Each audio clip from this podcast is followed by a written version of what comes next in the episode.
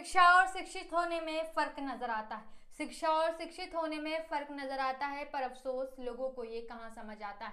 किसी को लगता है कमा लेने से ही सब कुछ हो गया, किसी को लगता है थोड़ा पढ़ लेने से ही सब कुछ हो गया, जहाँ मान सम्मान जैसी कोई चीज़ शेष नहीं, जहाँ सबको लगता है वो ही महान है, जहाँ वो ही ग्रेट है, वो ही बेटर है, उन्हें समझ आता है। काश काश हमें भी ये समझ आता कि सिर्फ़ मार्क्स किसी सर्टन सैलरी किसी सर्टन जॉब से ही सब कुछ नहीं हो जाता।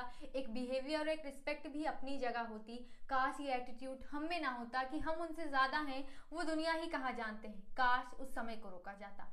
आज बनते समय में आगे बढ़ रहे हैं हम, ये अच्छी बात है, लेकिन अपने व्यवहार में इतना परिवर्तन ला रहे हैं हम। कहाँ ये अच्छी बात है? जहाँ हम खुद को ज़्यादा दूसरों को कम समझते हैं, जहाँ हम खुद को ज़्यादा दूसरों को कम समझते हैं, हमें लगता है हम ज़्यादा और दूसरे कम हैं। काश ये सब चीज़ें रोकी जाएँ।